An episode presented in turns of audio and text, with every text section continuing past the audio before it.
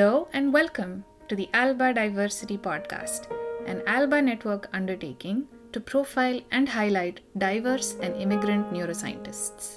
The ALBA Network aims to promote equity and diversity in the brain sciences. We talk to neuroscientists across positions, career paths, and backgrounds to better understand their personal journeys.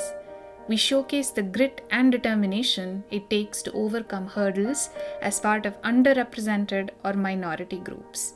We talk about what keeps them going as individuals and as neuroscientists in today's world.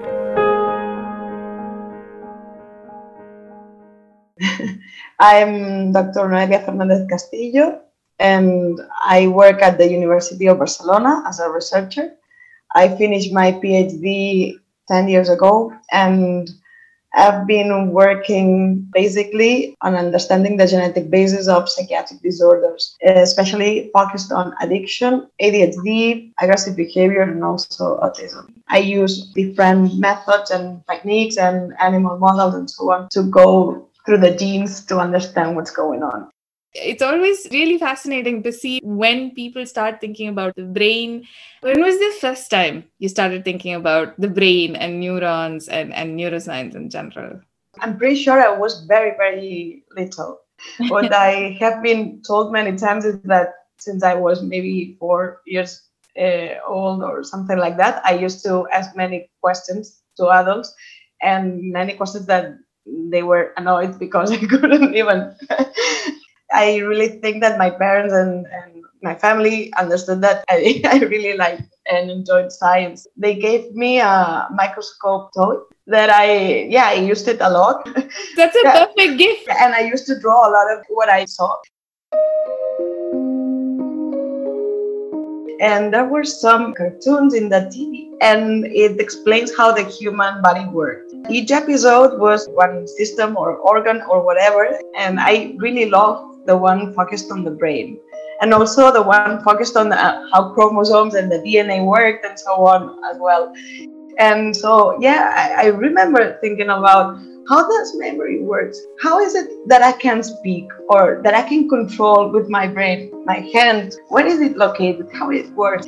Also, I think that another thing that made me interested on neuroscience was to know about Santiago Ramón y Cajal, which, I think that maybe in Spain, kids are more into neuroscience just because of that. We are told about who he was, why he won the Nobel Prize and so on. And he made such a great contribution that since he's from our country, I think that it's like a model or something that makes you to understand that it's also possible for you. Do you have somebody who you consider to be a mentor, who somebody who you feel has guided you, maybe not just, career-wise?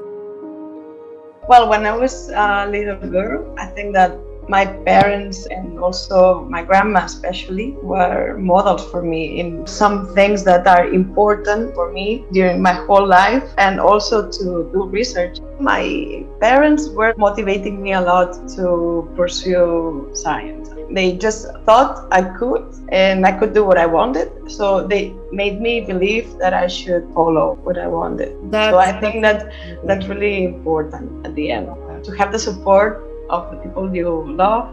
There were some teachers that really motivated me and told me that I could do that. When I started to do research, of course, there were, my supervisors and so on also helped me a lot. When I started to collaborate with other research groups and joining some European projects, one of the things that I really think that are very important is that European projects have a mentorship program, and that really helped me. Regarding becoming a PI, I really think that these mentors I mentioned from the European projects have helped me a lot. Especially because, I really thought I was not good at all and not able to pursue that. And I think that they gave me another feedback, all of them, that I needed and to believe that a bit more in myself, let's say. That's what mentors are supposed to do. So yes. I'm really glad you got the right set at the right time, and it makes all the difference.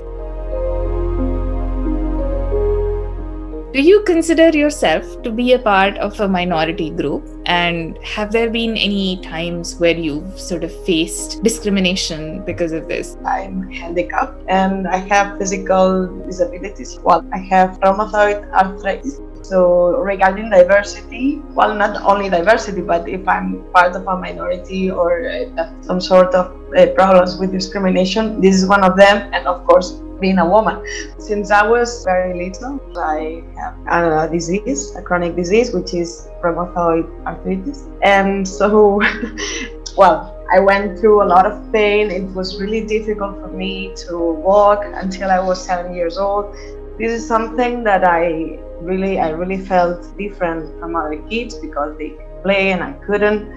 And well, a lot of things, you know. This has been something that has been important during my whole life, because although then I could start working and then I could do other things, and also my parents forced me to do other things kids did, such as swimming and riding a bike and so on. I think that my parents, especially my father, was very aware that if I didn't move, it would be even worse. Mm. So the way that he found for me to start moving was swimming. So he took me to the swimming pool and I was like 5 or 6 years old. It was hurting and it was painful, but as you move, it gets better somehow.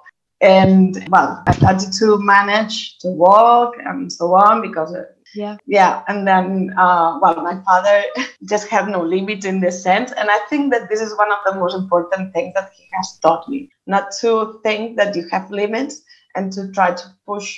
At the end, you cannot, it's just because it's really impossible, but not to have a previous conception of what you can or you cannot do. That's a great attitude to have, yeah. Yeah, but in this case, for me, it's like strange because I could barely move. Mm-hmm. And he was like crazy thinking that I could ride a bike. Other people were like, hell. But he was very persistent on that. And you have to ride a bike like the other kids. And I was like, I don't think I can manage. He pushed and pushed. Until he saw something in you. I mean, he saw something in you that you did not see in yourself. And then, yeah, that really improved a lot my life. The fact that I was moving and doing some exercise and so on. Then I started, when I was about 9 years old, I think, I started to dance, even dance. And well, although I was still having pain, then I have more mobility and could do more things, and I could have more a normal life like the other kids. Have you found that having rheumatoid arthritis sort of stops you from doing some things? Like now, say possibly as a scientist in the lab, do you feel like rheumatoid arthritis limits you? Well, the thing is that, yeah, since I was a teenager and then in the university, everything went well and I almost had no physical problems. Well, I had them, but not dramatically. Right. And then I started to do my PhD and I had no problems at all. But by the end of my PhD, I started to have like some mobility problems and a lot of pain.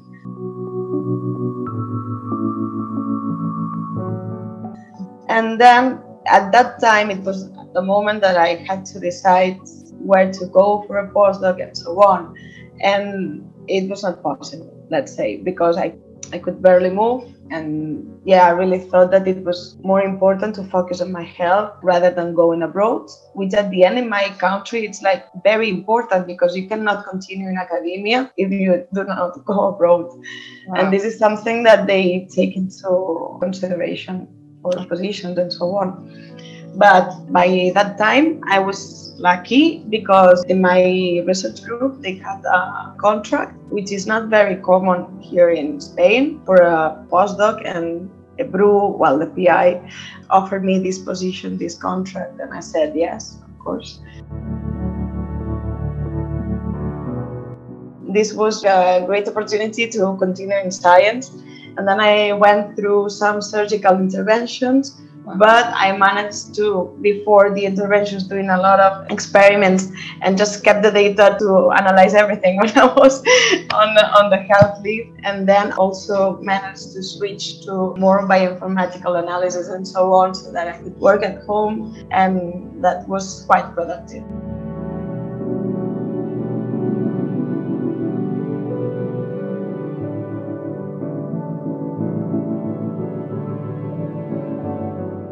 Work kept me distracted from other stuff, so it was motivating also to have something to do. Congratulations, first of all, for getting that position. Like you said, it must not be very common, and I'm really glad you got it, and I'm glad it gave you the chance to still continue working. But still, I have to gain a position, a stable position in the university. But meanwhile, I have this contract.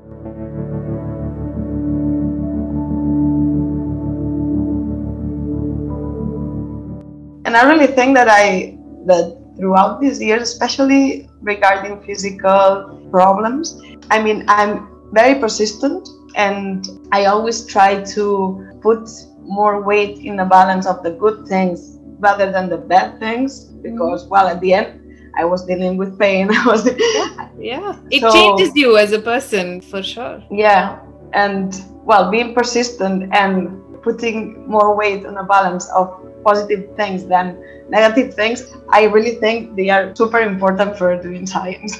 Because for sure. Frustration is something that we have to deal with.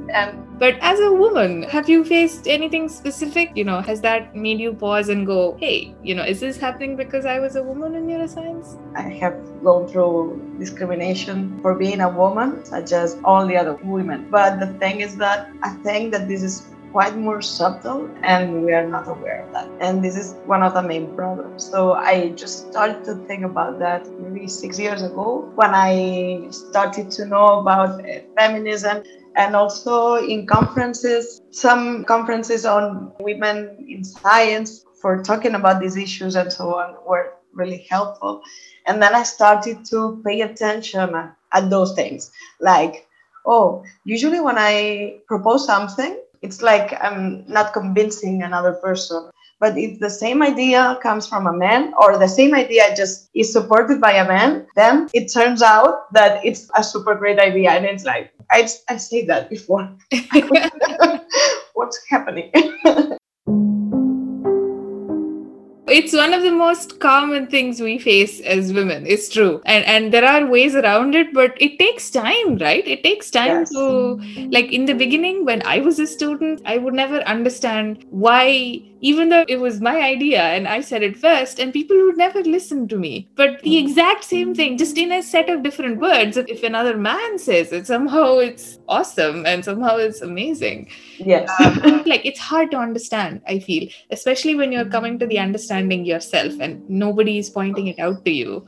Yes, that's true. You've been dealing with that all your life, so it's unconscious at the end. You are just saying something and you are getting the reply that you expect it, because it's exactly, and you learn from it. Yes, you learn from the reply, and you're like, oh yeah, I know what they're going to say. It helps if somebody points it out to you and says, oh hey, this is your idea, they're just saying it again, other than, you know, you sitting in like multiple meetings and going, I don't know what is wrong with me. Like, self-doubt is a very, very strong thing. It's really hard to get over.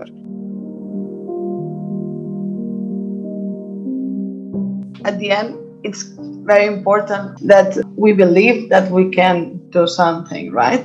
I think that at least most of the women I know that they have been doing a PhD and maybe a postdoc, they don't feel they can be a principal investigator. And even myself, at some point, I still have doubts, but very little doubts, because I understand that these doubts comes from gender bias and gender roles. And this is something that we have to fight.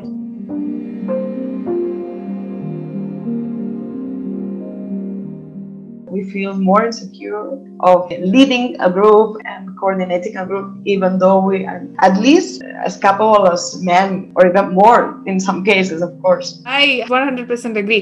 It's also not just a personal sort of thing to overcome, but it's also the fact that you've lived in a society that constantly doesn't give you like positive feedback about who you are and your capabilities, the things that you can do. Even if you haven't like directly experienced it, I feel like you feel it, you know.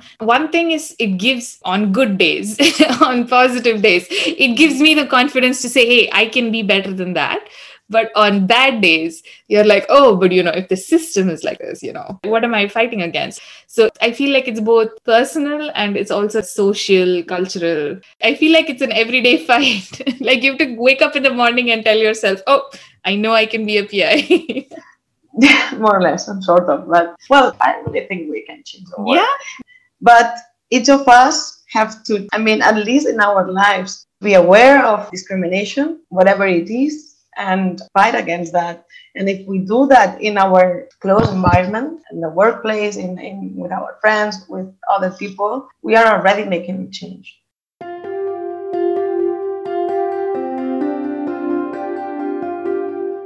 If 1 in 10 people did that, probably that would be a huge change. That is very true. That is a great way of looking at it, and it's a very positive way of looking at it. Diversity has become an overwhelming catchphrase recently.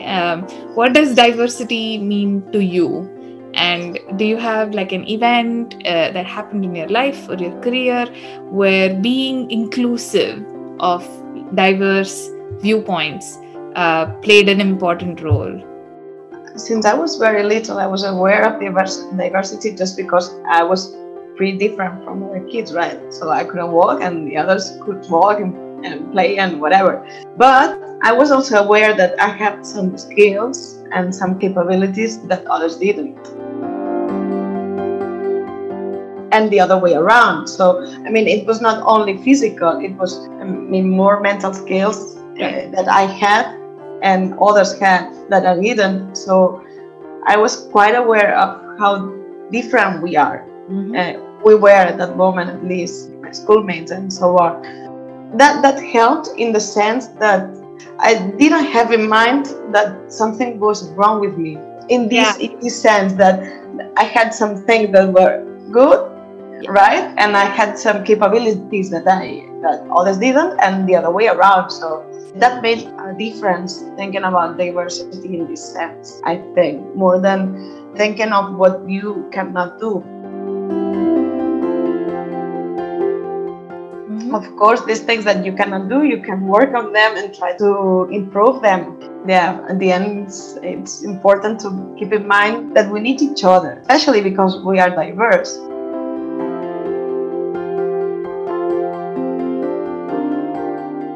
That's it. We're on the last questions. Academia is usually notorious for not having any work-life balance. So how do you spend your time when you're not thinking about science and when you're not doing science? Well, the thing is that I do not watch TV at all. I do not watch series. So yeah, my spare time, I use it in other things, meeting friends, talking to them, or also doing other activities. I play some music, but I'm not good at that at all. It doesn't, you don't have to be good at it. Yeah, exactly. No one has, I'm not giving a concert, so I just do it because I like it. What do you play? The ukulele. Oh. I spend a lot of time on working with other people for changing the world a bit, and I'm a social activist. Can you tell us a little more about that? Do you work with an organization or? Well, I started doing this to fight for the rights of scientists, of young scientists at that moment when I was doing my PhD. We got contracts and work rights, so that was cool. And I spent like 8 years doing that at that moment.